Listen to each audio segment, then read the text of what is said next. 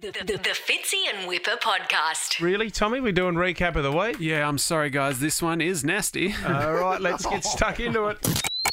Let's start this recap with one of the more uncomfortable moments of the week. Shame on you, 2023. Whipper talking about the weirdest place that he's done it. Top of a grandstand at a public park. It was like a small arena. Gross. But the real story here is what type of oval it was. It was a Lacoste oval. Now, I think you'll find that Lacoste is actually a designer brand. No surprises that Whipper knows what that is. Lacrosse. but before you laugh too hard, Sarah, what was the name of that show that Tim Allen used to star in in the 90s? Tool the Tim Time Taylor. Yeah, not quite. Tim the Tool Man Taylor or something, isn't it? And hey, while I'm at it, let's just throw Fitzy in the mix. All right, I'm going to give you some clue. We're going to give you a bit of a heads up. Um, also, uh, for X. Oh, God, I don't even know what I'm talking Still getting back into the swing of things for 2023. There was a teacher at school that used to call me the tree swinger. Was he calling me hairy like a I monkey? think so, yeah. Apparently, it means someone who makes a mockery of themselves without intent. Once again this week, Fitzy and Whipper took a trip back in time to 2012 when they had the shortest man in the world on their show. Dangy. Dangy, yeah. And he's left a pretty big impression on them because 11 years later, they're still talking about him. Dangy had to have a minder. His minder was his nephew, Dockler. When they checked out of the hotel, you- the mini bar bill was ridiculous. About $2,000. What had Dockler been up to? He was watching a lot of filth. Wasn't he sharing a room with Dangy? Yeah. He would have been scarred. Poor Dangy was hiding under the bed, and he was standing at the time. Dangy's dead, by the way. Is he dead? Yeah, he di- well, he died. Someone stepped on him. Just thought I should mention. Dockler accidentally locked him in the fridge one night. I miss Dangy. Someone who we missed in last week's recap is Russell Crowe. Welcome, Rusty. The great man. Gentlemen, he joined the guys last Friday, and they just love having him on the show. What's it like when Russell Crowe goes to the Colosseum? Is it crazy? it's pretty funny taking the kids to see my old office. And one of the best things about having him on the show is you never quite know what story he's going to tell. I'll tell you the story. Or in this case, just how inappropriate it might be. There's a little town called Muff. Muff. This guy, Bill McClanahan, right? He's a potato farmer. On the weekends, he would experiment with what else he could do with potato.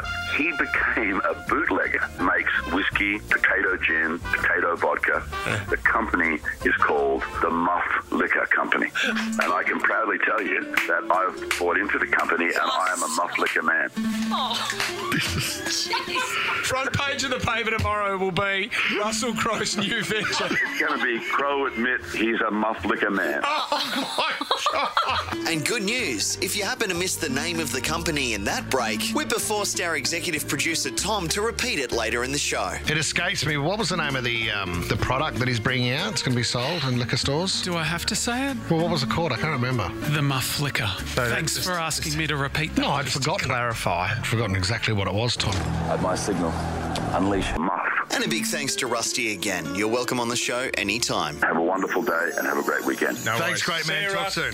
The guys also had very serious journalist There's a special investigation coming out. Are we ready for war on Sky News? Peter Stefanovic on the show. You have to be very serious. Yeah, these are serious matters. Yeah, they are. But he's on the Fitzy and Whipper show, so that's not going to fly. I can't talk about are we ready for war laughing though. are we ready for war? Awesome. awesome. I was just thinking we can lighten it up a little. No, no, no, I do a bit of that in my show. Uh, are we ready for warsome? Yeah. But what he did take seriously is how much he smashed a Groot in the headline off. A raccoon found frozen to a railway track by its testicle. What? He was found doing what he loved, so these jokes are too soon. But why are we calling Tom a raccoon? a hairy animal stuck by the Jats crackers in pain. But the real question is, what was Whipper doing catching the train? Oh!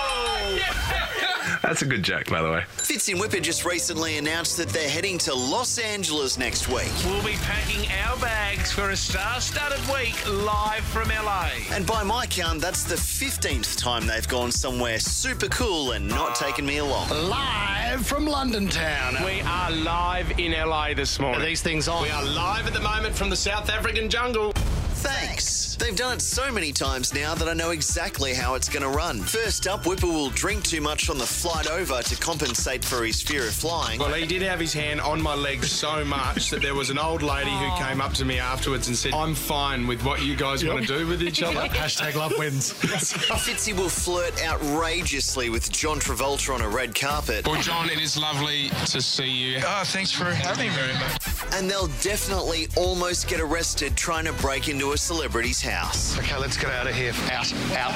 Moving out, garage, shutting. Someone's awake. Move, move. So enjoy LA, and I'll see you guys next week. At my signal, unleash. You're listening to the Fitzy and Whipper podcast.